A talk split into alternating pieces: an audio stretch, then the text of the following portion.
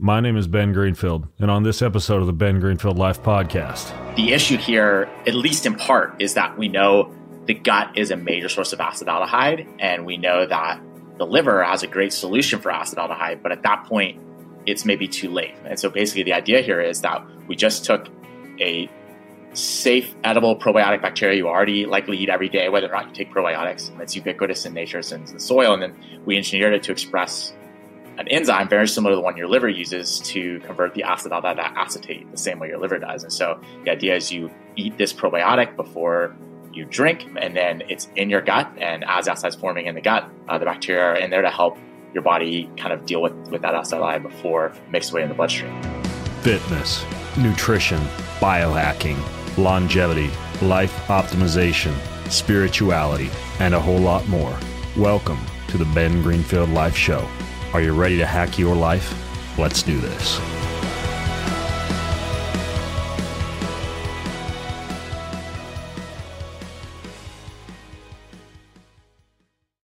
If you're in your 30s or anywhere beyond, you got to start eliminating senescent cells in your body. These are the so called zombie cells that make you feel old before it's time to feel old. They linger in your body after their useful function, hence their name zombie cells, wasting energy and precious nutrition and leading to so many middle age symptoms like low energy, brain fog, slow workout recovery, and joint discomfort. But luckily, you can nuke these senescent cells. There are a bunch of different newly discovered plant derived ingredients that, when expertly combined, can help to reduce senescent cells and the folks at Neurohacker have cracked the code on putting them all together into a fantastic product called Qualia Senolytic. Qualia Senolytic. Now, this could be one of the biggest aging breakthroughs of the decade based on what we know about senescent cells. It could take years off how old you feel in just months, and you only use it twice a month. Six capsules twice a month, super simple. I'm actually on my cycle right now. I just took six this morning. I'll take six tomorrow morning. Then I set it and forget it for a month nuking my senescent cells and feeling younger in the process. So if you're sick of feeling old before your time, try, try Qualia Senolytic. Go to neurohacker.com slash Ben Seno, S-E-N-O, neurohacker.com slash Ben Seno, backed by a 100-day money-back guarantee, and that code Ben Seno will give you an additional 15% off at neurohacker.com forward slash Ben Seno. All right, folks, let's say you want to spice things up in the bedroom. You want more blood flow, whether you're a man or a woman, and you don't want some kind of pharmaceutical, whether you don't want to, I don't know, get a prescription for it or you don't want to take it, but you want some natural way to actually increase your sexual performance and your orgasm quality. Well, it turns out there are such things as natural sexual performance boosters. So there's this one called Joy Mode, great name they're sponsoring today's podcast, and I've used it, and my wife has used it. We will put a sachet of this stuff in a glass of water. I sometimes just dry powder it straight into my mouth about three to four hours before a big date night or a special time in the bedroom. I don't know why I'm talking like a dad to their six year old child, but anyways, we're all adults here. So what does it do? Well, it increases your blood levels of arginine and yohimbine and that directly promotes nitric oxide production and penile tissue relaxation and increased sex drive. Uh, does the same thing for a woman's genitals. Uh, the antioxidant action of the vitamin C in it protects the nitric oxide from oxidative degradation, and that further enhances the blood flow that promotes the activity of nitric oxide. So collectively, it's a really cool scientific combo to enhance sex drive and blood flow, thus better performance and better orgasms. So, sexy, spicy stuff. It was created with best in class scientists and biochemistry PhDs, obviously, because they've mixed this up and formulated it really well. And it tastes good too. Also works fantastically as a pre workout. So, kind of a bonus there. So, anyways, they're going to give all my listeners 20% off of this stuff. How? You go to use joy mode. Use joy mode, J O Y M O D E. Use joymode.com slash greenfield or enter code greenfield at checkout for 20% off your first order of joy mode. Enjoy. All right, a lot of people ask me what's like a guilt free multivitamin you give your kids. That's a good question because most kids' vitamins are basically candy in disguise. They got like two teaspoons of sugar and unhealthy chemicals and other gummy junk that growing kids should never eat. I used to have a multivitamin growing up. It rhymed with windstones. Mm, it's pure crap. Uh, anyways, vitamins for kids have not improved much since those days. But this company, Hiya, H I Y A, Hiya, at hiyahealth.com slash Ben, H I Y A health.com slash Ben. They have a multivitamin that's well formulated to give your kid all the nourishment they need to grow 15 essential vitamins and minerals like D and B12 and C and zinc and folate for your child's immunity and energy and brain function, mood, concentration, school performance, teeth, bones. And it's non GMO, it's vegan, it's dairy free, it's allergy free, it's gelatin free, it's nut free, it's everything else free that you can imagine, designed for kids of all ages and sent straight to your door so you have one less thing to have to worry about when it comes to shopping. So you get 50% off your first order from Hiya. Here's how. HiyaHealth.com slash Ben. H-I-Y-A-H-E-A-L-T-H dot com slash Ben. Give your kids the full body nourishment that they deserve guilt-free and foster their entry into growth as a healthy adult. It's a best-selling children's multivitamin. 50% off HiyaHealth.com slash Ben. All right, folks. So um, as many of you know, I've not completely sworn off alcohol.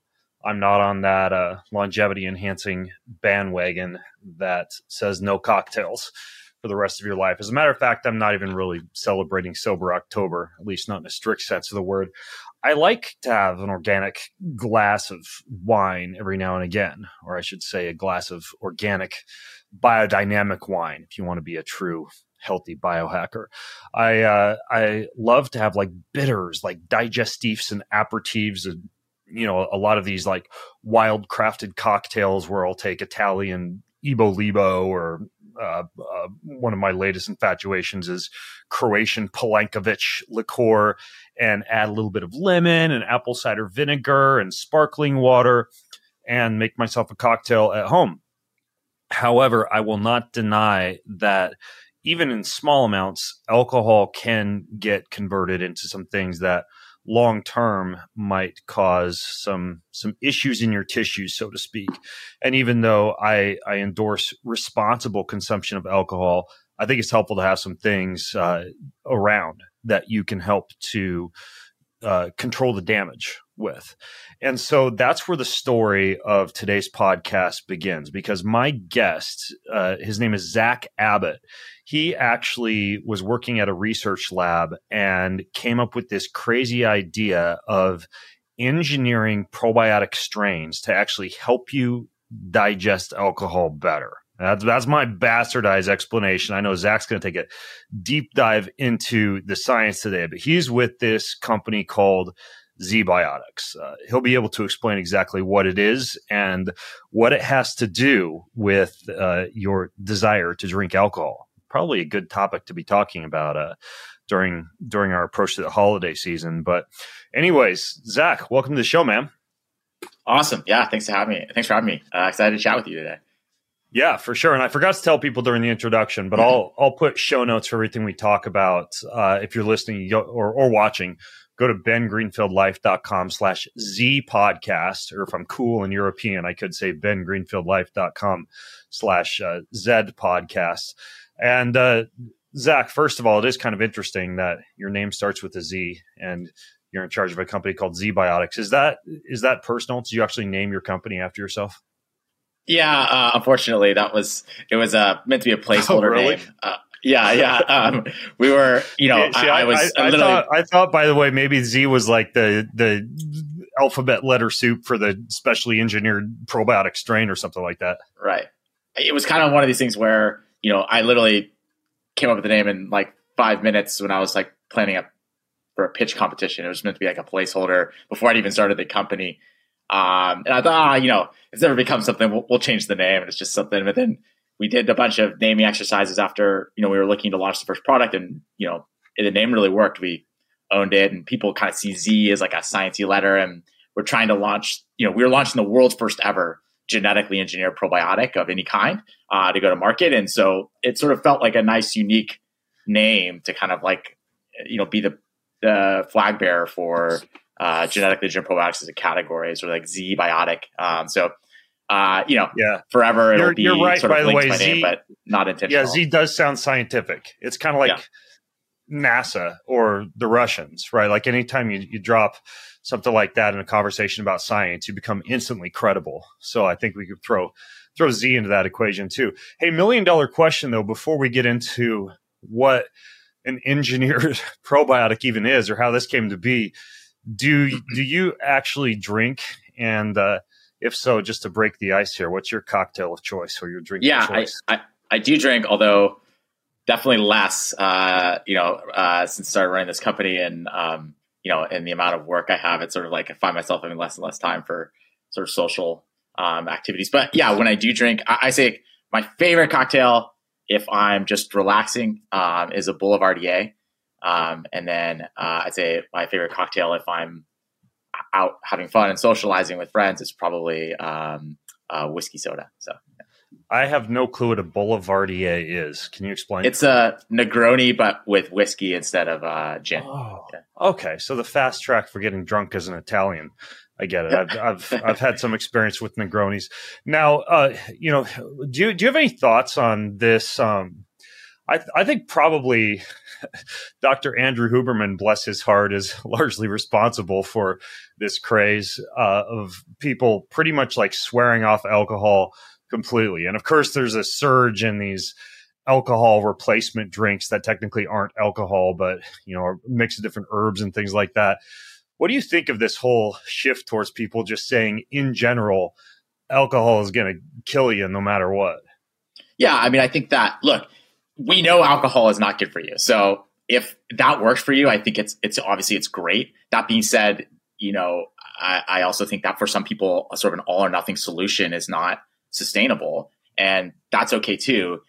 You know, if you decide to drink alcohol, just choosing sort of responsible uh, choices and, and drinking in moderation and, and, you know, anything you can do to basically kind of um, mitigate kind of the damage that we, we know alcohol always does for us. So, you know, look, if, if you're happy with sort of a, uh, with full sobriety and, and don't feel like that impacts your life, then I think that's great. But a lot of people find that it's a, you know, normal and healthy part of a social adult social interaction and um, versus a sort of a social lubricant. It's something that's enjoyable um, for the flavor and that kind of unique uniqueness of the beverages. So um, I think that that's also okay. It's an important part of your psychological health in many cases uh, when, when, engaged in responsibly. And so, you know, I think to each yeah. their own.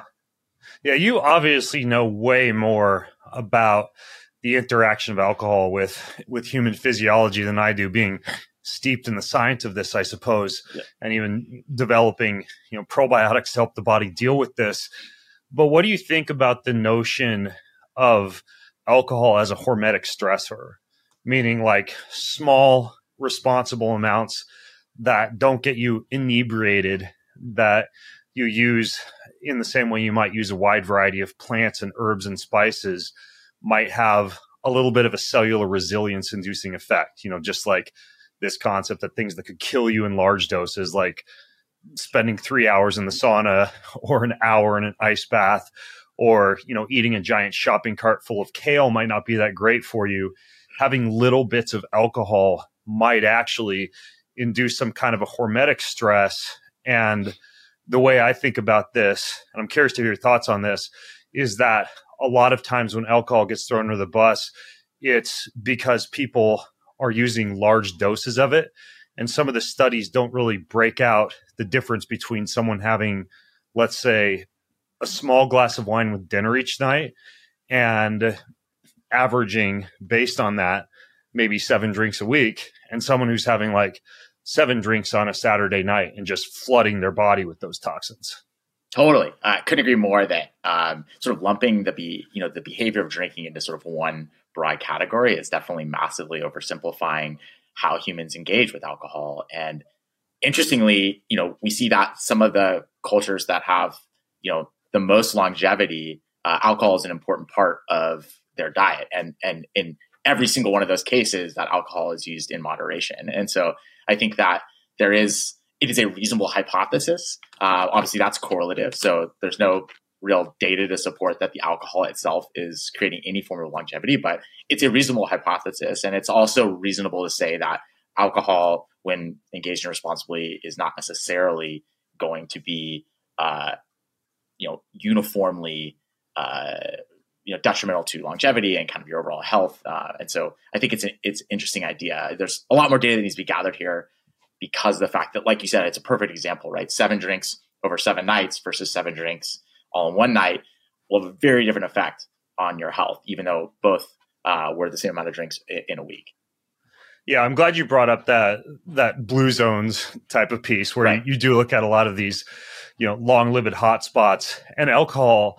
You know, maybe the Seventh Day Adventists aside, seems to be a little bit of a staple. I think it's kind of contextual though. It's like if you're having a glass of wine or you know an aperitif or a digestif while surrounded by a bunch of people laughing and breaking bread and in a parasympathetic state and you know full of joy and and social engagement that's obviously different than like drinking three beers on the couch by yourself after day work while you watch netflix to you know drink away a little bit of stress. Absolutely. 100% and i think that I, and i think you know that for me that context is actually what the most important part about it right? That for for many people alcohol is a good kind of platform or uh, uh, you know behavior that goes along with a lot of healthy social interaction. Um, and so in an effort so in some cases sort of an effort to like go in these all or nothing like sober october or dry january kind of it, it's it also becomes socially isolating sometimes because people are like well i don't want to go out because i'm not drinking um, you know and, and that that's a you know that that correlation in of itself is um, maybe not all the most ideal um, but i think that this concept of all or nothing puts people into situations where they're making kind of um, either or decisions, which I think can be a, a detrimental in its own way because psychological health is also very yeah. important. Yeah, you'd be surprised the number of people I've run into who have said, "Well, I'm still going to go out and tie one on socially," but they're actually using uh, psilocybin.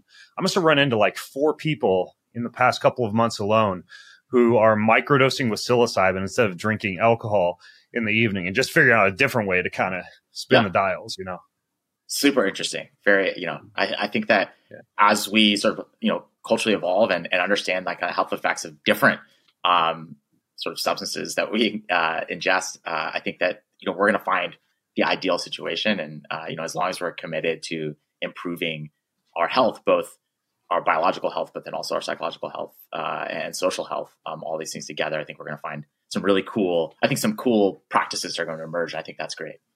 Yeah, done. This podcast is is officially over. Drink responsibly with other people, not too much at a time, and use psilocybin occasionally. All right, thanks for listening, everybody.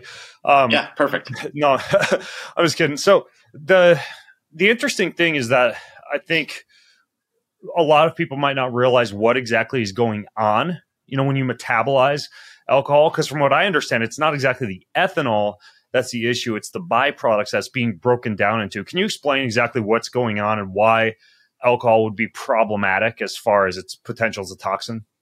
Basically, you know, at the highest level, when you drink, you you know, you ingest the ethanol, right, and and then that goes into your stomach and your intestines, and it's you know most of it's pretty rapidly absorbed into your bloodstream. The ethanol then circulates throughout your bloodstream, and it has the effects that it has, um, and then it makes its way to the liver, where it's for all purposes, from a detoxification standpoint, it's it's sort of broken down in two stages. So the ethanol gets converted into acetaldehyde using one enzyme, and then that acetaldehyde is subsequently uh, broken down into acetate um, uh, using a second enzyme. Um, and then so that acetate is uh, essentially, you know, it's vinegar, it's innocuous. If anything, um, you know, it's a short chain fatty acid. It can be beneficial. A lot of metabolic fates happen from acetate, but at that point, from a toxicity standpoint, your body has successfully detoxified the molecule. That intermediate acetaldehyde is highly toxic, much more toxic than uh, ethanol itself.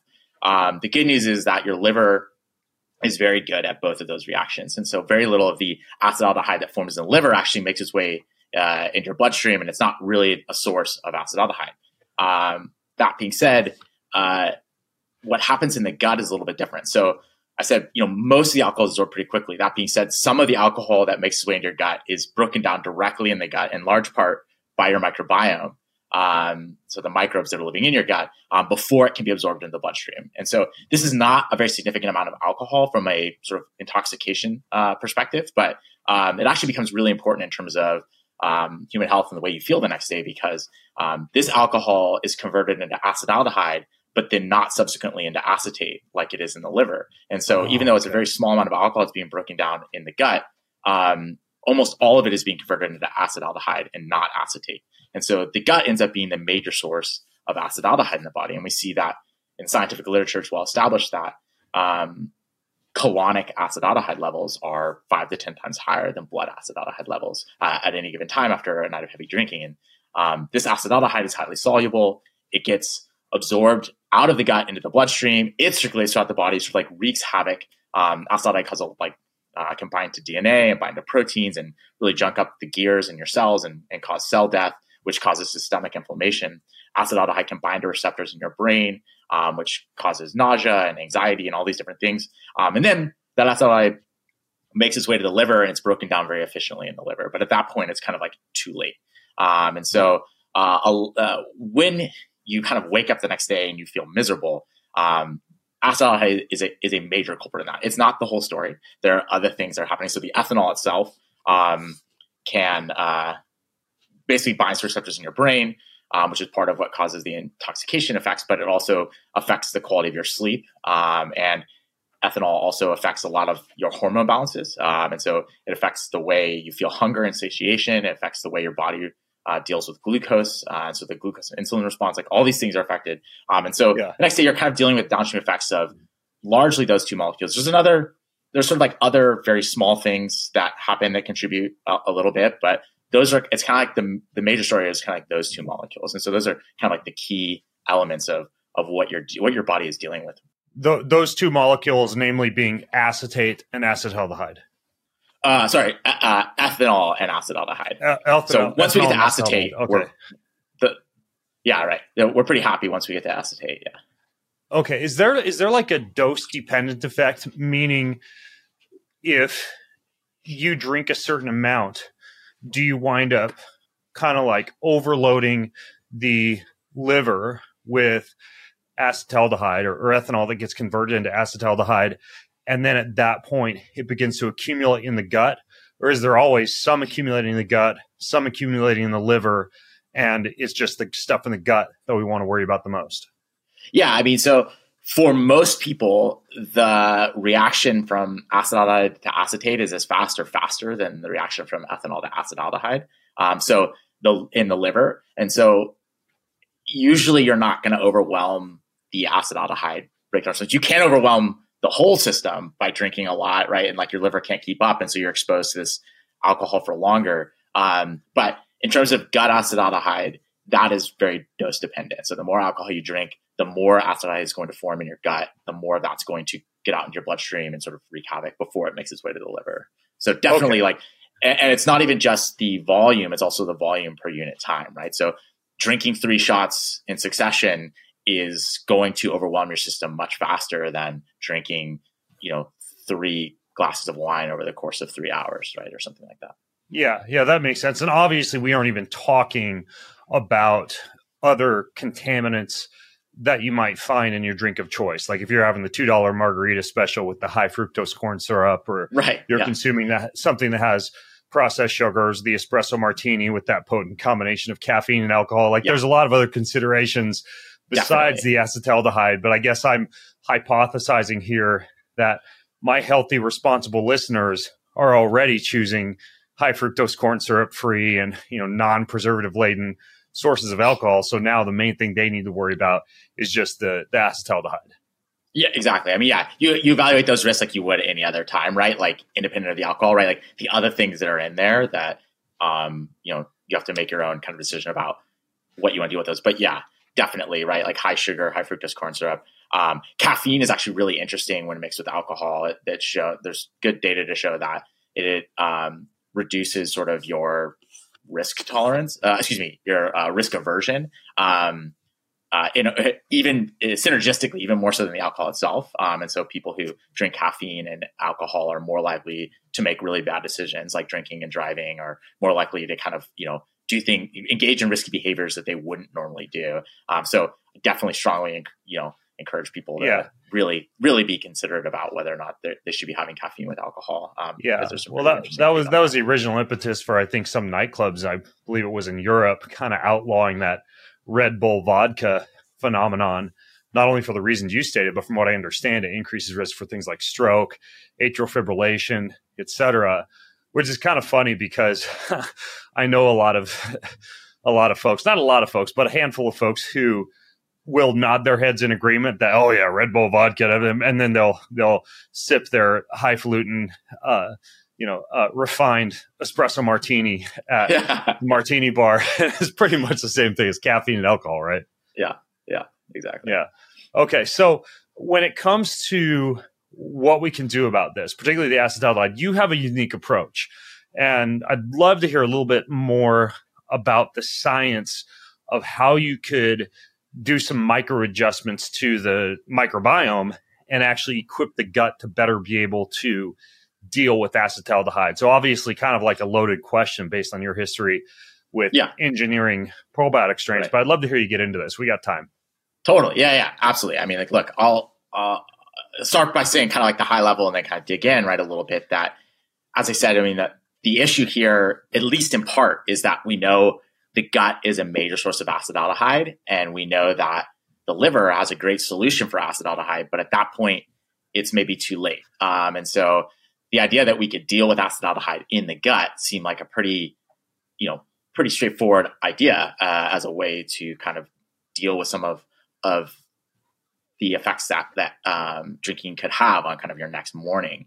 Um, and so it was it was you know in looking at that problem, so you know, my PhD is in microbiology. I study bacterial gene regulation. I know that there's a lot of bacteria living in your gut. Um, there's a lot of bacteria in your there's you know in your food that passes through your gut, and you know we take probiotics, which are live um, edible bacteria. Um, and so this felt like a really great mechanism for delivering that function of the liver into the gut. Um, so you know, bacteria perform say like 3000 biological functions and most of those um, functions are for the purpose of the bacteria right and and so then sometimes sort of tangentially um, some of those functions could be useful to people and so the idea that we could apply genetic engineering to ensure that one additional function was added to a bacteria that could create a, a known kind of function or benefit for us uh, universally was was kind of the idea behind ZBiotics generally that we could just basically take a probiotic that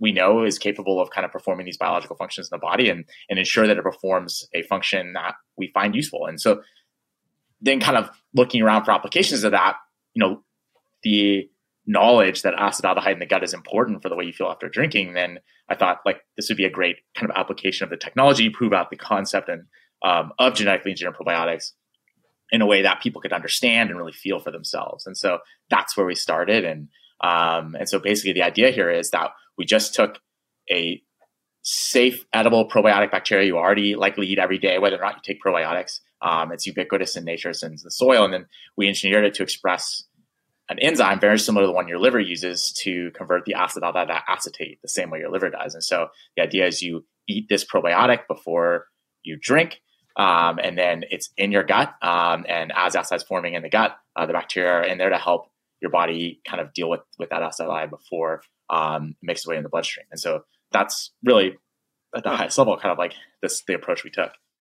If you're in your 30s or anywhere beyond, you got to start eliminating senescent cells in your body. These are the so-called zombie cells that make you feel old before it's time to feel old. They linger in your body after their useful function, hence their name zombie cells, wasting energy and precious nutrition and leading to so many middle age symptoms like low energy, brain fog, slow workout recovery, and joint discomfort. But luckily, you can nuke these senescent cells. There are a bunch of different newly discovered plant derived ingredients that, when expertly combined, can help to reduce senescent cells and the folks at Neurohacker have cracked the code on putting them all together into a fantastic product called Qualia Senolytic. Qualia Senolytic. Now, this could be one of the biggest aging breakthroughs of the decade based on what we know about senescent cells. It could take years off how old you feel in just months, and you only use it twice a month. Six capsules twice a month, super simple. I'm actually on my cycle right now. I just took six this morning. I'll take six tomorrow morning. Then I set it and forget it for a month nuking my senescent cells and feeling younger in the process. So if you're sick of feeling old before your time, try, try Qualia Senolytic. Go to neurohacker.com slash Ben Seno, S-E-N-O, neurohacker.com slash Ben Seno, backed by a 100-day money-back guarantee, and that code Ben Seno will give you an additional 15% off at neurohacker.com forward slash Ben Seno. Let's talk thyroid. When your thyroid gets sluggish, you slow down. Your metabolism slows down. Now, I interviewed this super smart doctor about all this. Her name's Dr. Amie Hornaman. During our interview, she talked about her secret weapon for thyroid that most doctors don't even know about. It's called T2, all right, thyroid 2, T2. Now, here's why T2 is a real MVP, why I started taking it after I interviewed her. You get a basal metabolic rate boost so your body burns more fat. It helps your body use fat as a fuel so you can say goodbye to your love handles and muffin tops. You get energy but without jitters and heart palpitations. It activates brown adipose tissue, which means it's also fantastic for like stepping up what things like cold showers and cold soaks would do for you. It activates muscles, making muscles burn fat like you're in beast mode at the gym. More oxygen consumption it allows for, so it takes your oxygen consumption to the next level. It keeps your kidneys happy with renal protection, keeps your cholesterol in check one 28 day study showed that when people used T2, they got a whopping nine pound fat loss and 4% body fat reduction, all without messing with thyroid hormone levels or your heart. So imagine waking up with the energy of like a toddler on a sugar rush without all the candy and having a metabolism that's on fire and seeing those inches melt away. And that's what T2 can do for you. Thyroid Fixer. It's chock full of T2 and supportive compounds that make T2 work even better and you get 20% off of it. Amy Horniman, the gal I interviewed, she like designed it. This is her product, which is amazing. It's spelled with two X's, Fixer, F-I-X-X-R. Amy's website, betterlifedoctor.com slash Ben. Here's your code, Ben20 for this stuff. You gotta feel the magic of T2. Betterlifedoctor.com slash Ben and use code Ben20 for 20% off. So you're basically turning the gut into a giant liver. I mean, in a way, yeah, or like an, a, a liver outpost, maybe, yeah well talk talk about playing god but but obviously people i think uh, all joking aside hear you yeah. say something like genetic engineering and their eyeballs pop out you know especially people in the health sector because apparently anything genetically engineered could be you know very risk prone not have a lot of long-term safety data behind it so you know h- how do you address this idea that you know people are avoiding genetically engineered foods yet you know you're hawking this genetically engineered probiotic that digests acetaldehyde for you. What, what do you say to people who are concerned about the safety issues here? Totally. And like, I, I appreciate very much the concern that, that exists around genetic engineering. I think what's the problem has been is that the technology has been conflated with some of its applications. So, uh, what I mean by that is that a lot of people are scared about GMOs and, and upset about GMOs because of the way they've been used. Um, so, you know, there is a, a, large debate in this country and rightfully so around like the safety of like for instance like roundup ready corn right like this idea that we can add more pesticides to our our fields if we have this corn that's resistant to the pesticide and so the fact that the, the strain is uh, of corn is not is genetically engineered is not inherently what makes the product unsafe um, the fact that we are adding more pesticides to our field maybe is what the problem is, right? Or like is is the debate of the problem, right? Uh, uh, is is like is this Roundup unsafe for our health and for ecological health? I think there's very reasonable arguments on that, and so unfortunately, the technology that enabled that be that that business practice um, has been conflated with the safety issue itself. Um, but the fact that we've genetically engineered it has no effect on its safety whatsoever. It's just a technology uh, it's a tool to right to make final products. And the analogy I often use for this is that you know there's also a hot debate in this country around guns and gun control, and and I think that um, regardless of what side of the aisle you are on that conversation, odds are good that you're not saying that we shouldn't use metallurgy, the technology used to make the gun, right? Because we recognize that metallurgy could also make a spoon, which is a very safe right product that has and so it's really a technology that enables kind of products. And so we should evaluate the safety of the product, not the technology used to make it. And with genetic engineering, I think that so that's a tool that can be used to make um, you know all kinds of products safe or unsafe. And um, and I think that there's some sort of misconceptions around what genetic engineering is. Um, you sort of mentioned like kind of playing God, and, um, and and in reality, I mean, I think that gives scientists a little too much credit. Like we aren't uh, doing, you know, we're basically what genetic engineering is is our is we now have a cr- increased understanding, better understanding than we did 20, 30 years ago about how life already alters its own DNA. And now because we understand that better, we can guide that process more directly and more efficiently. So, you know, 200, 300 years ago, we were doing basic for the same thing of trait transfer with plant crossbreeding. And it's a natural process that plants do. And they essentially like mash all their DNA together and a bunch of traits cross over. And then we select for the plant that has the, the traits that we want, like a juicier fruit or you know a better color or whatever it might be. Um, it's a very imprecise process. Plants are relatively new to the game of gene transfer. Um, bacteria are two to three times, you know, two or three billion, or two or three billion years older than plants. So bacteria are much better at kind of editing their own DNA, and we've come to understand how bacteria do that. And they do it very effectively, very efficiently. And so now that we understand that process, we can guide that process better in the lab. And so right now, what I do for genetic engineering is I literally just mix live bacteria with DNA. And then the bacteria will take up that DNA on its own using processes it's already evolved to do. It will then match that DNA to its own existing chromosome and swap that DNA in to its own chromosome. It does all that itself. And it, it, it knows how to do all that. So like I'm not really doing a lot. I'm just sort of facilitating a natural activity. And, and that is genetic engineering. And, and when I do that, that creates a GMO. And so the, the process does not make the bacteria unsafe in any way. It's a, now it's a question of what that DNA is and how that affects the bacteria, whether or not it's going to be unsafe. And so with our first product, we genetically engineered the bacteria to uh, express an enzyme that is present in 70% of all life on the planet, including many of the bacteria that are already in your gut. Uh, you know your liver cells make this this enzyme and many of the bacteria that are in the soil that the bacteria already naturally engages with have this enzyme. And so all we're doing is making sure that you're getting enough of a very common enzyme at the right time and in the right place. But nothing we've introduced into this is like is unseen by the bacteria or by your gut or by the the external environment. Um, so obviously the product we're creating is very safe because it's not we're not introducing anything new um, it's you know it's really about a matter of optimizing for a specific use case of human health that nature didn't have any incentive to optimize for before. Um, and yeah. so so you know when you think about the end product, that's really kind of the question about whether our product is safe or unsafe. Okay, and not to excessively stereotype here, but you hear about like the red faced Asian businessman who literally is very red faced after, say, quaffing a few beers. And the reason that I understand that that's the case is because they lack a certain enzyme. I believe it is something like a dehydrogenase enzyme or something like that that breaks down the alcohol. Is that the same enzyme that you're genetically engineering a probiotic strain to produce? Essentially, yeah. So the, the enzyme that the liver uses to convert Right. It's, an, it's called acetaldehyde dehydrogenase. So it's basically the enzyme that the liver uses to convert the acetaldehyde into acetate. Um, is uh, is mutated in, uh, in in in certain people, uh, and that mutation is most common in sort of like people of East Asian descent. And so what happens there is that the alcohol you drink that makes its way to the liver and is processed in the liver. Um, the alcohol is processed into acetaldehyde, but then that second step from acetaldehyde to acetate is not very efficient, and so you get this massive kind of dose of acetaldehyde. Acetaldehyde, among many other effects it has, is also a vasodilator, and so it causes the blood vessels to swell, which creates you know more blood kind of rushing to the surface and, and skin, and so that's why you get that flushing reaction, and and that's due to a huge exposure to acetaldehyde, which also has kind of other undesirable effects beyond just the flushing, and so. Um, uh, but most people have a functional version of that enzyme. They, they don't have that flushing reaction unless they drink a lot of alcohol, at which point the acid that's building yeah. up in their gut. Like um, everybody will get a little bit of a red face. It's just some people right. don't make as much of the dehydrogenase, so it might set in earlier.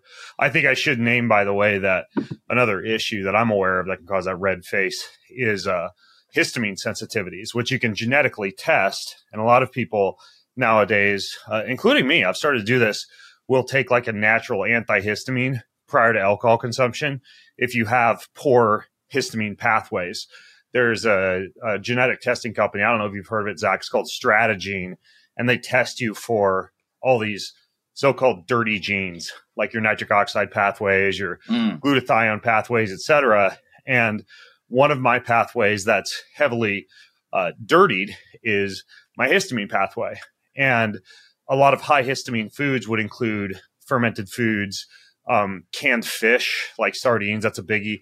Alcohol, you know, particularly things like wine and beer, or even kombucha, uh, would be pretty high up on the totem pole too when it comes to histamine producing compounds.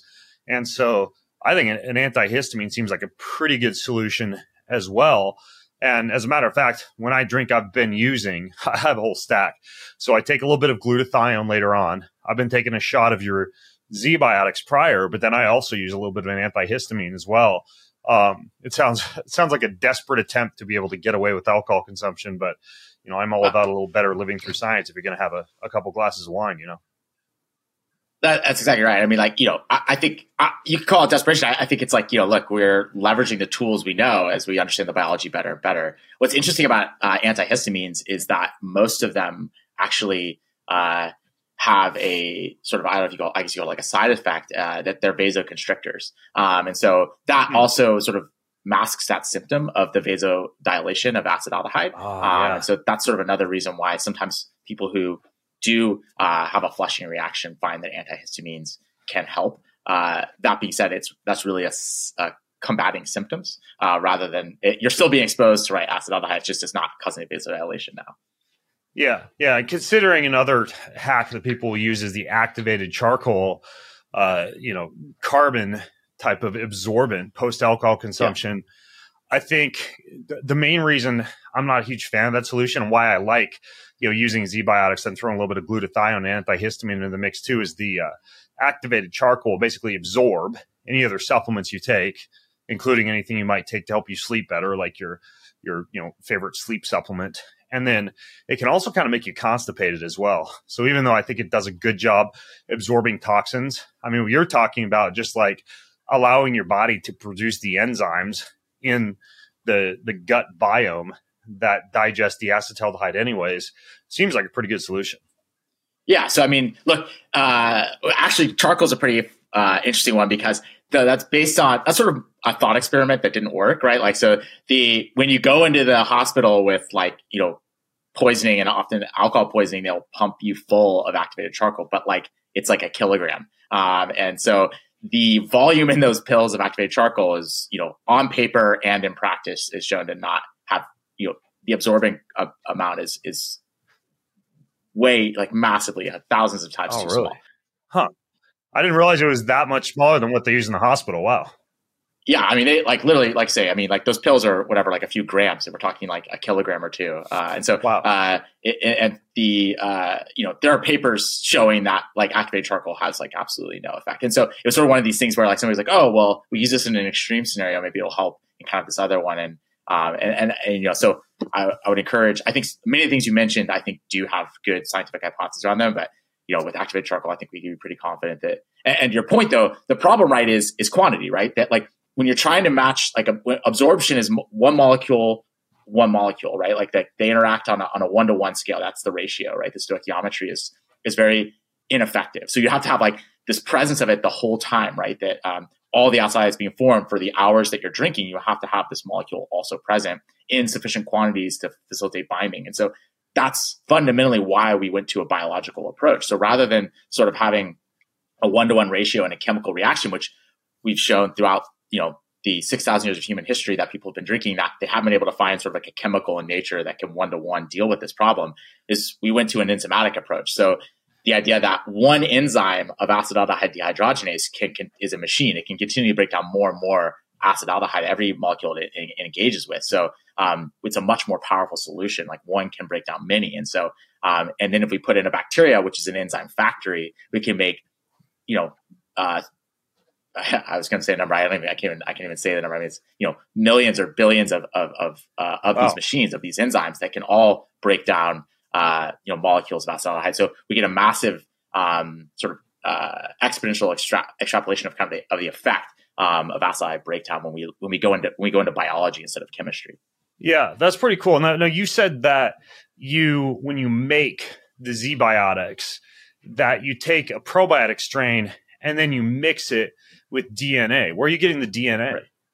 Yeah, so I mean that's I think where where the where the art meets the science, right? That like um, we essentially we we want to design a piece of DNA that will that will basically integrate, you know, leveraging the the back the bacterial uh, ability to kind of integrate the DNA into its its uh, its genome. We can we can basically direct where where that happens by the way we design the DNA. And so um, in the last ten to fifteen years, we've gotten very good at sort of like reading and writing DNA. Um, and so we can basically make short strings of DNA um, using chemistry. Um, and then we can basically, so then we can design exactly where we want it to go in the genome. And we can make sure that like that edit is extremely precise. Um, and we know exactly what kind of what's happening as opposed to like the plant crossbreeding where you're just sort of like mashing together uh, whole whole genomes and, and kind of don't really have any control where that happens. So right now we literally can, you know, you can just order uh, that DNA, that strip of DNA to be, to be made um, and uh, you know the design of, of it. And so if, if, it's not well designed, it's not going to integrate. Um, and so you know yeah. there is like the bacteria need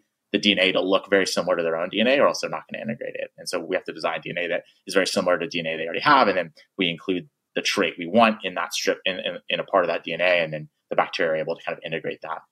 How do you make DNA? Are you just like stringing together the the A, the, the G, acids. the, the yeah. D, and the T, different nucleic acids? Yeah. So luckily, I don't have to make the DNA. There are many companies yeah. that are you know very good at synthesizing DNA. But yeah, I mean, fundamentally, it's just it's like uh, you know writing. Um, it's composing. Sort of you're just like sticking. They're just sticking the the nucleic acids together in, in an appropriate sequence, and um, and so we've gotten very good at doing that very efficient. We, I mean, sort of like the synthetic biology community, not not we as in ZBiotics. Um, I've gotten very good at uh, synthesizing DNA. You know, pretty pretty efficiently so that we can sort of do these um, yeah these projects now. Yeah, how do you know it's safe though? I mean, how do you know I'm not going to grow a third arm in my gut, you know, from consuming something that's been genetically engineered?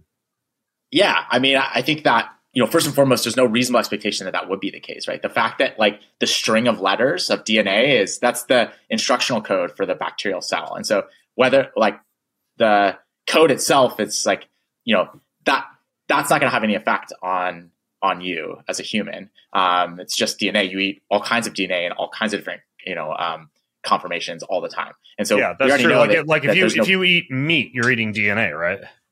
Absolutely. If you eat anything, yeah. you basically, uh, yeah, that, that, comes from a living cell, right? Is, is you eat meat, you eat plants, you eat mushrooms, any of that. It's all DNA, right? And and all of the code that we're talking about is in those cells that you're eating. And so it's really just like us putting them into different cells. And so the question about safety would be not in the actual act of genetic engineering. It's in like, what is the outcome? What does that cell look like at the end? What does it do? And is that unsafe in some way? And so basically, like, what functions are you affecting? And so the the two ways to ask that question, or the, the two kind of major considerations, I think, is like first and foremost, is the literal function you are putting in unsafe? Um, so in this case, like the fact that we're programming the cell now to break down acetaldehyde, is that in some way unsafe? Um, and then the second sort of like kind of more broad question is is the fact that the bacteria is now able to perform that function does that affect something else in its genome that would then make it unsafe? Um, and so those are kind of like the two questions you have to ask um, when you're again like the tool made the product. Now now we have to ask is that product safe or unsafe? Um, right. it can't mutate you. That's not like how this works. That's not how you know genetics works. And um, um the fact that we've mutated it in some way does not mean that now it can mutate you.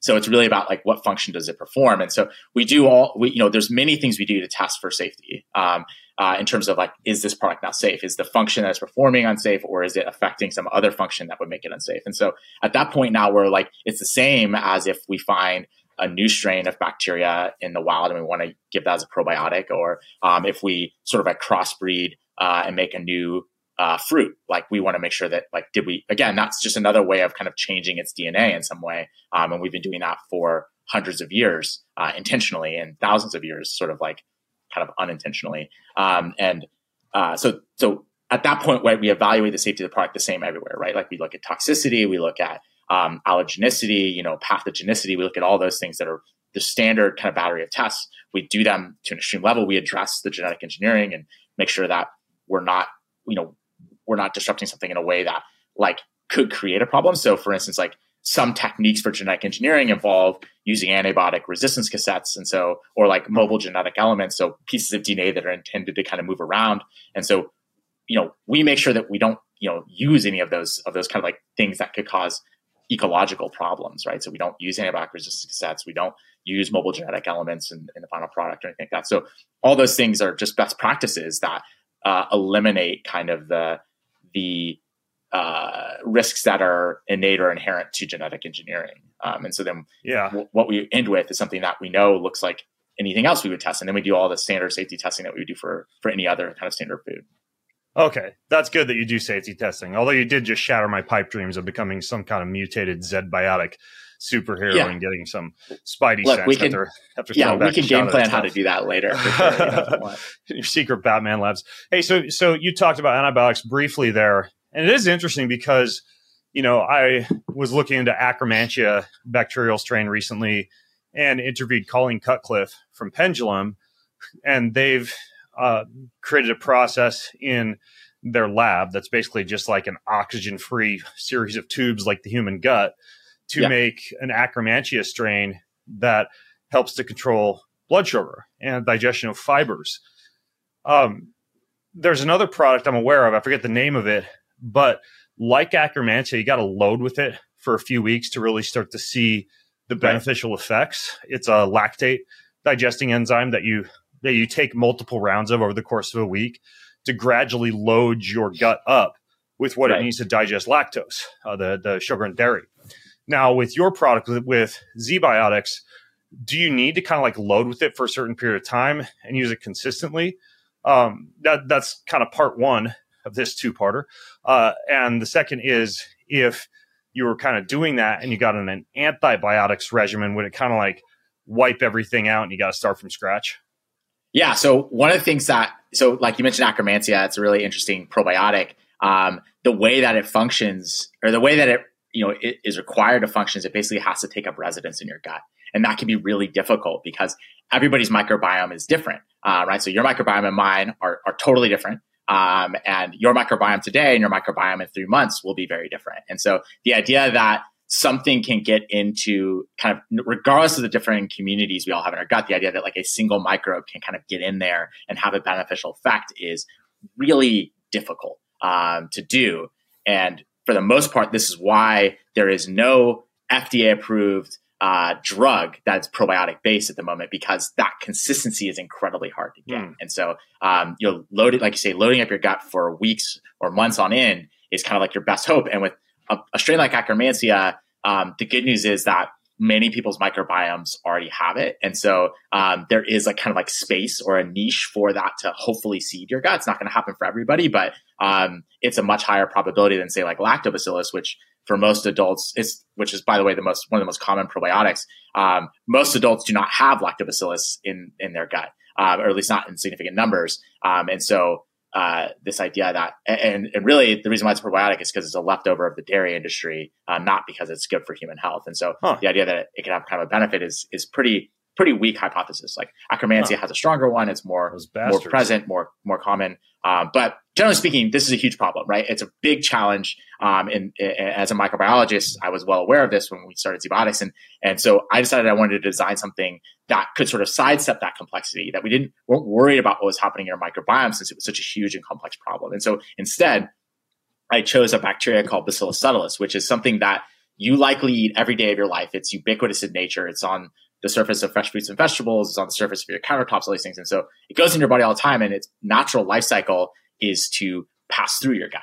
Um, so even though you eat it every day, if you were to sequence your microbiome, you would find very little or no B subtilis uh, in it uh, as a permanent resident, as a transient member. And so by that mechanism, it passes through everybody's gut kind of the same. So we don't actually have to seed the gut. And I actually think that's a good thing because your microbiome and my microbiome are very different. They may both be very healthy. And so the idea of like kind of trying to muscle something in there um, could disrupt the balance that, that your microbiome, the ecosystem that your microbiome already has, um, and, and that homeostasis. And so we, we pick something that your, your gut is very used to seeing that does not see the gut. And so for that perspective, we don't have to load up your gut to uh, take advantage. It's basically the idea that as this bacteria is kind of floating down the river, it's expressing this enzyme, which, and the enzyme is, is, what's useful to you, right? Not like kind of the other things that the bacteria is doing. And then you pass it out the other side and the, the function is no longer there. And so then if you drink mm-hmm. again, you have to take the product again because um, we don't want to see the gut. Uh, and so then, therefore, the idea of like an antibiotic disrupting it um, is not really an issue because yeah, it it's not yeah. sort of like, yeah, it's not it's not taking up residence in the gut. Yeah. Yeah, there you go. Take your amoxicillin like candy, folks. You're not going to do any harm. Uh, maybe don't do that. so, so the the Bacillus uh, subtilis that you called it, you couldn't just consume the fruits and vegetables and compounds that contain it and then it would produce uh, the acetaldehyde dehydrogenase. You'd still have to have a strain that had been modified in the way that you guys right. modify it in your lab. Exactly. Bacillus subtilis doesn't naturally express this enzyme. Uh, it, it, you know, uh, different strains potentially might, um, but they definitely don't. Like, so our engineering uh, was large. So the platform we built was about like getting a lot of enzyme expression uh, in the conditions of the gut. Um, so bacteria turn on and on. This is, this is what I studied in my PhD was how bacteria turn on and off different genes in different conditions, right? So if a bacteria finds itself in a place where there's lots of nutrients, it will turn on metabolism and growth genes and it'll turn off some of its other important functions that it doesn't need in that moment. But then if it gets stressed out or attacked by another bacteria, it'll turn off its metabolism genes and turn on like, you know, fight or flight mechanisms. And so it's really, really amazing. Bacteria are incredible biosensors and they, they can kind of react to very fine differences in their environment. Uh, and so what we had to do was engineer bacteria that when it's in the gut would make a lot of the protein that we wanted and not turn that off in favor of something else. And so um, we engineered this strain of bacteria to make sure that it was making a lot of that acetaldehyde dehydrogenase enzyme as it as it went through your gut, um, so that you have that enzyme when you need it. Like many of the bacteria in your gut are capable and do make this acetaldehyde dehydrogenase enzyme. Um, it's just they're not making it necessarily at the right time and in the right amount, um, and so you don't necessarily get the benefit of that enzyme. And so we're just making sure you're getting enough of that enzyme at the right time. Yeah, you wouldn't believe the times the past couple of months that I've been to a party or a social event and handed out a few bottles of these, and my friends have texted me the next morning and been like, "Dude, where do I get that stuff? I feel great this morning." You know, the same friends who are drinking, uh, frankly, a lot more than I do. Uh, and I've always told them, like, take a shot of this, it's a little liquid shot, the ZBiotic stuff, for those of you listening who haven't seen it yet. And I tell them to, to drink it because I think this is what the label said right before you start drinking. But what if you forget? Could you still drink it after and it would work? Uh, so it helps best before. And so like, and, and, so it depends on what you mean by like kind of like after, right? So if, if you drink like two drinks and you're like, oh, you know what? I should, I, I should, I should drink my ZBiotics. This might, this night might be a little bit more. And so you, and you drink ZBiotics and then you have like two or three more drinks. It'll help most with those two or three more drinks you have after, right? If, if you drink like four or five drinks, let's say, and then you go home and you take it before bed, I mean, at that point, a lot of the acetaldehyde that formed in the gut is is probably already been absorbed in the yeah, bloodstream. And so, good point. if you take a probiotic or a probiotic and it gets in there, it can help with what's left in the gut. But anything that's out in the bloodstream, I mean, some of that will cycle back into the gut and we'll have a second pass at it. So it'll help. It's just you're really getting kind of you're not getting the full benefit of the product at that point. Yeah. Okay, that makes sense. So do you like I mentioned? I'll I'll use glutathione sometimes uh, because I like that for helping the liver detoxification pathways. Mm-hmm. Um, exactly. And so, do you stack the ZBiotics thing, or like in your own personal protocol, or just in terms of alcohol management as a whole? Uh, is there anything besides this myopic focus on alcohol dehydrogenase yeah.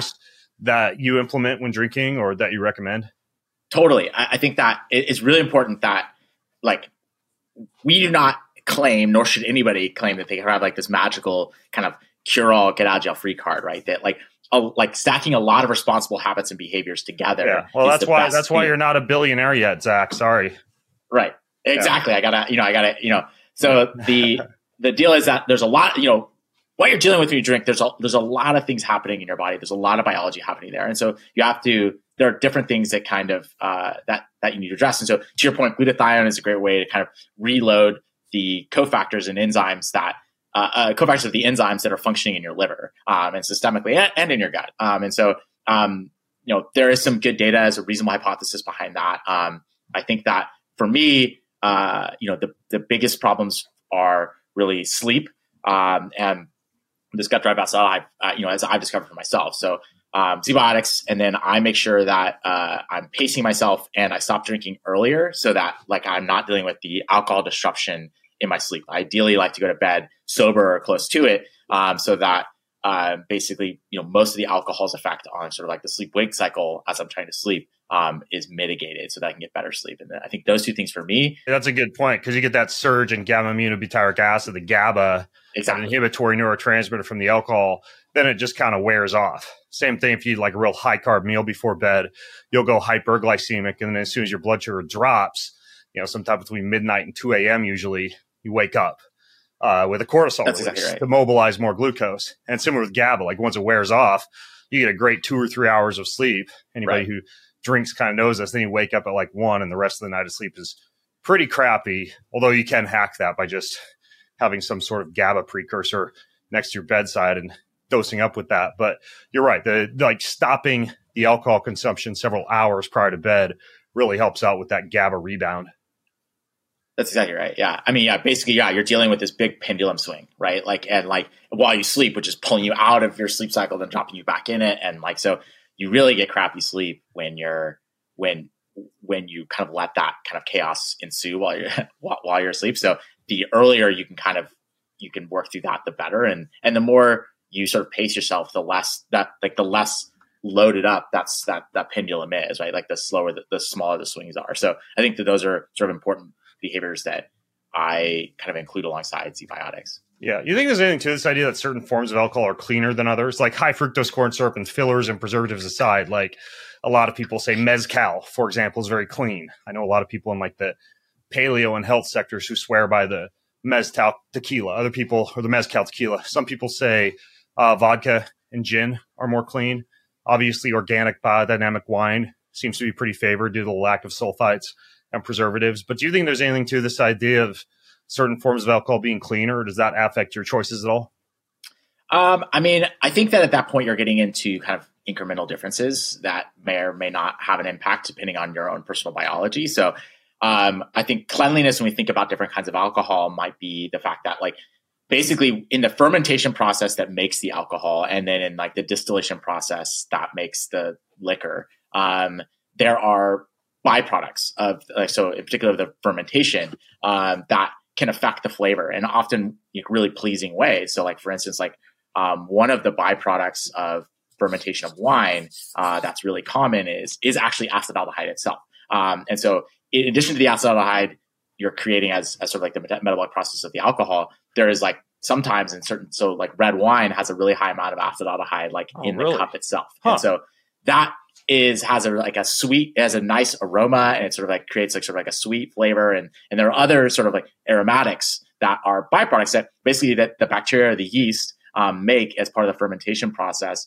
um, which affect the flavor in ways that we enjoy a lot of times. And sometimes they affect the flavor in ways we don't. Um, and like, you know, this is what the art of kind of brewing and fermentation are. Um, and so your body might have a reaction to a certain congener that somebody else doesn't have the same. It's the same as like, you know, like hay fever or another allergy or something, right? That like, you know, you mentioned like sulfites and, you know, these are things that some people might react to and some people don't. So I think that the cleanliness of the alcohol in, in general, it's an oversimplification, but in general, clear or light colored alcohols have less congeners than darker colored alcohols. Okay. Okay. That's probably that's probably the logic behind like the gin, tequila, vodka type argument. Exactly. Yeah. Yeah. And like, you know, brandy we know has a ton of congeners. And so there is like yeah. some it is very but generally speaking, the correlation between that and like the severity of the way you feel the next day are there's not there's not good data to support that that actually has a huge impact. And so I think that for the most part, like with anything, this is very personal. So if you notice that something has sort of a, an, an outsized negative effect for you, that's probably because that's how that alcohol interacts with your individual biology more than like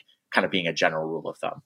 Yeah, that makes sense. Man, I got to stock up on more ZBiotics for the holiday drinking season here. Again, not that I endorse irresponsible drinking, but I think it's a it's a good idea to have a few bottles of this around. You know, are, are you guys? Oh, and I by the way, I should mention when we were talking about solutions, I forgot two things. I'm super strict about minerals slash electrolytes slash hydration before and leading up to drinking just because of the uh, the increased urination that occurs from the diuretic effect of alcohol. So that's one. And then the other one I like is um, when I'm drinking water, if I'm drinking or I'm going to drink, I like hydrogen tablets. It's kind of like this selective antioxidant. That, that one kind of flies under the radar. I don't know if you've messed around with that at all, Zack, but I've done a few very interesting podcasts on hydrogen that you can dissolve in water. And it seems to have a really great anti inflammatory effect that makes alcohol feel a little bit better, especially the day after. Hmm. Yeah, uh, that's interesting. I think that that's a it, it's an interesting hypothesis because um, we know that first and foremost, uh, ox- reactive oxygen species and like you know uh, oxidative stress is a huge part of what you're dealing with uh, as your body responds to sort of like systemic inflammation from the alcohol. So something that's an antioxidant definitely could reasonably be beneficial. And we also know that hydrogen gas, in large part produced by the microbiome, is one of the major ways that your body generally deals with oxidative stress. So, you know, I haven't looked into the science specifically of the hydrogen tablet and whether or not that's delivering a physiologically relevant amount um, or anything like that. But I think that it's a reasonable hypothesis to be interesting to see. In terms of uh, electrolytes and hydration, I will say that uh, I, I love to address this a little bit. Uh, the science on that is is really really interesting. So it, it, turns out that even though we know that alcohol definitely does bind to and affect and inhibit the antidiuretic hormone, which uh, causes you to notice that you pee a lot, it turns out that actually most of the increased urination is just due to the fact that you are increasing your fluid intake. Uh, yeah. So you know, drinking like say like three kind of beers would be, or is like if you drink three glasses of water in quick succession, you probably also pee a lot as well. So there's a lot of data out there to show that you actually, at most, really only pee one extra time. We see this additional urine flow right as your blood sugar and excuse me, your blood alcohol initially spikes. Um, but then um, it normalizes relative to somebody who's drinking the same amount of another fluid. And so the chemical, the biochemical markers of dehydration, like um, uh, vasopressin and, and things uh, that that we normally see with other things that cause dehydration, are not actually present uh, when we drink uh, and the next day uh, in high numbers, which is really really interesting. And so that's not to say that electrolytes and hydration aren't a good idea. Like your liver and your kidneys are working overtime to deal with this like toxin that you're putting into your body, and so uh, keeping your blood volume high with with fluids um, is is valuable. Uh, but what uh, you know, it's sort of, so it's sort of like a nuanced kind of point here. But like, um, but you're actually not combating dehydration at all. And I think that like we all probably know that at the deepest level, right? That like um, things that make you dehydrated don't feel like how alcohol makes you feel, right? And like, uh, and, and yeah. you know, so and also if you kind of wake up feeling not great the next day, typically, you know, the thing that would normally make you feel better, which is a glass of water or two, doesn't really seem to help with kind of that next day misery. So, uh, you know. Yeah. It, while really I definitely would advocate for hydration and stuff, it's uh, you know it, it's in, I just want to kind of make the it's kind of one of these like you know misconceptions around like dehydration. I'm glad you brought that up. And, and, by the way, unless you're one of those people who's vaping or using nicotine products while you drink, which makes you pee like a racehorse. Uh, but it, I, I think about that study. I think it was in the Journal of Strength Conditioning Research, like seven or eight years ago, that compared beer consumption post exercise with oh yeah Gatorade, and I think they were looking at urine specific gravity and hydration markers, and they found that beer essentially hydrated you to the same extent as Gatorade with a similar yeah. post exercise recovery boost. Again, like proceed at your own risk. And I don't necessarily right. endorse beer post exercise, but it is interesting. You're right. I had forgotten about that study. Yeah, yeah, and there's been several. I mean, there's studies dating back all the way to 1942 that oh, basically wow. show like relative urine output. A lot of studies in rugby players in the 70s who were drinking alcohol after their after you know sport and stuff yeah, like that. And, and, exactly, you know, there's there's a lot of really interesting studies about like alcohol inhibiting kind of um, sort of creatine cycling and, and testosterone and things like that. So recovery from from exercise after alcohol recovery uh, inhibits kind of recovery, but the uh, dehydration element of it is not is sort of been like because it was basically a, the observation that we know that alcohol inhibits the antidiuretic hormone, and we also just observe observationally notice that we pee a lot when we drink. It sort of it led to this hypothesis that became sort of like fact in a lot of people's brain that alcohol causes dehydration, but interestingly, it, it doesn't. You know, you know, yeah. Uh, you're basically more than compensating for the in- inhibitory effects with the amount of you know, you know, beer is 95% water with the amount of fluid that you're already drinking. Yeah, shattering so many myths.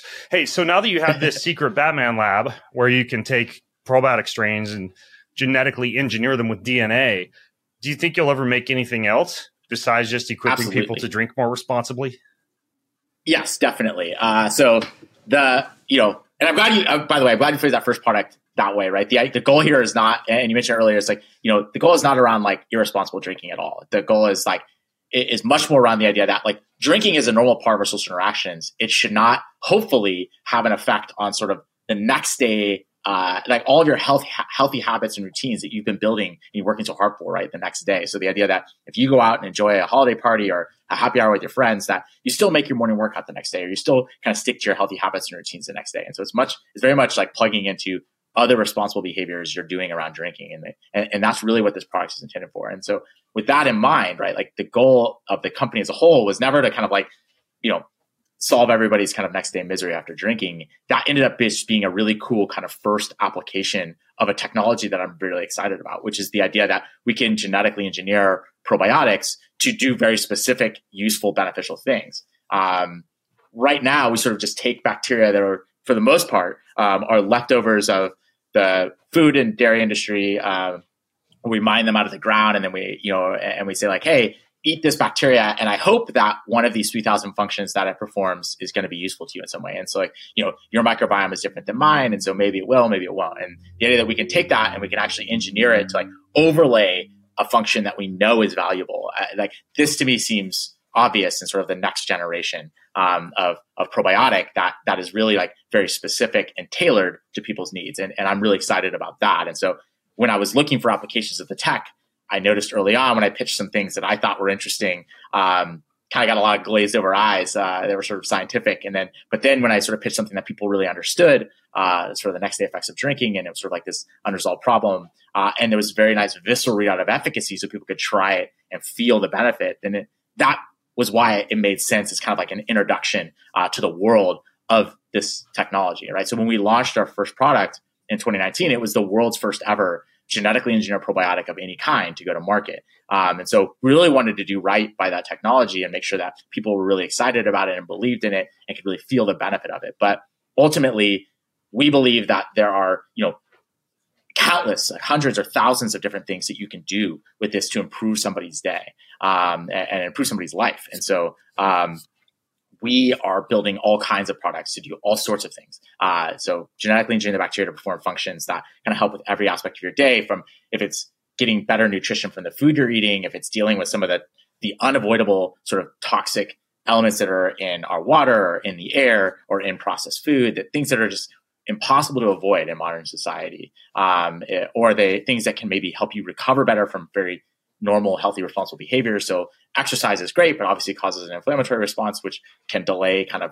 um, benefits uh, uh, or, or like kind of knock you off your routines. Uh, you know, uh, occasional poor sleep and and sort of that inhibiting your ability to function. If we can help with kind of dealing with that, and so there are so many things that basically you're you know that biologically or biochemically can happen in your body that a bacteria yeah. already is part of, and so we can kind of interrupt or, or intervene in a lot of in a lot of these kind of biological yeah. processes to make products for yeah. sleep and mood and function and nutrition and all kinds of stuff. You gotta do one that'll make uh, dipeptidyl peptidase, help people break down gluten.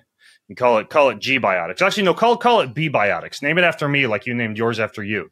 Call it the B biotics well, for helping you fare at an Italian restaurant much better. Yeah, we uh, you know, our, our goal is to is I think that you know we can we can make products that basically help people deal with a modern life. Uh, and hopefully they're all, you know, uh, that, that people are all just, you know, they kind of can pick and choose what, what's going to help um, with, with, uh, with the kind of things we're dealing with. So Italian yeah. restaurants on the menu for you. then, uh, maybe we can make one. Put in my special request, my feature request.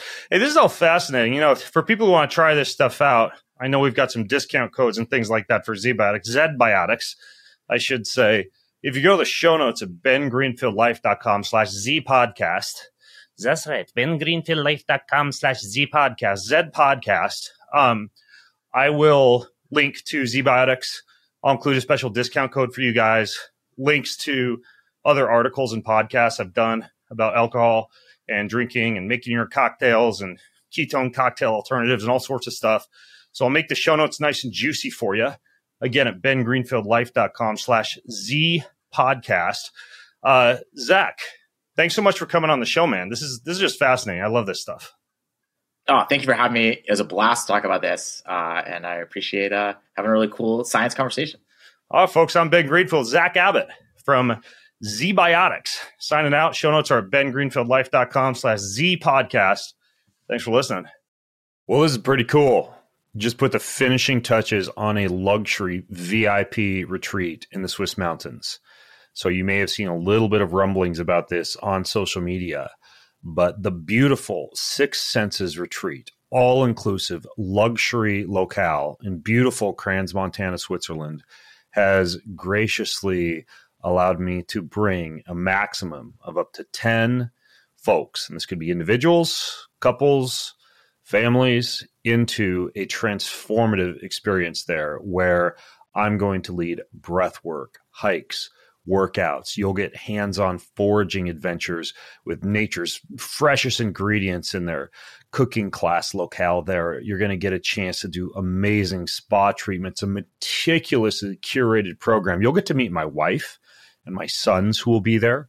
Again, families are welcome. You can bring one or two or three kids. You can make it a couples retreat.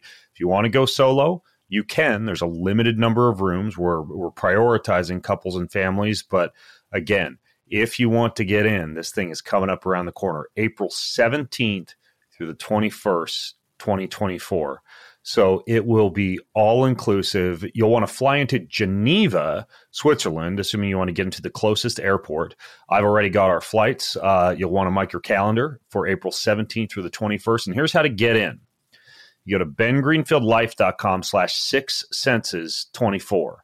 That's bengreenfieldlife.com slash six senses 24.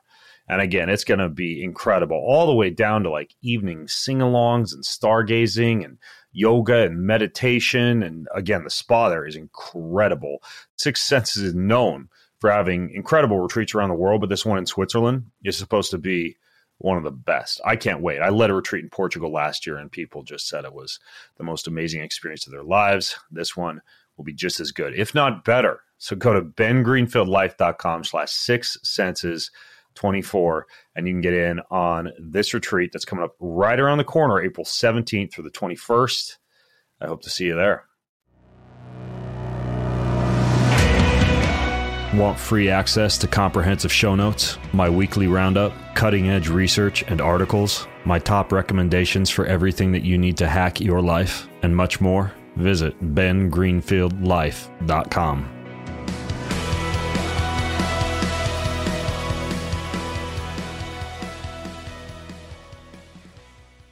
In compliance with the FTC guidelines, please assume the following about links and posts on this site. Most of the links going to products are often affiliate links, of which I receive a small commission from sales of certain items, but the price is the same for you, and sometimes I even get to share a unique and somewhat significant discount with you. In some cases, I might also be an investor in a company I mention. I'm the founder, for example, of Kion LLC, the makers of Kion branded supplements and products, which I talk about quite a bit. Regardless of the relationship, if I post or talk about an affiliate link to a product, it is indeed something I personally use, support, and with full authenticity and transparency recommend in good conscience. I personally vet each and every product that I talk about. My first priority is providing valuable information and resources to you that help you positively optimize your mind, body, and spirit. And I'll only ever link to products or resources, affiliate or otherwise, that fit within this purpose. So there's your fancy legal disclaimer.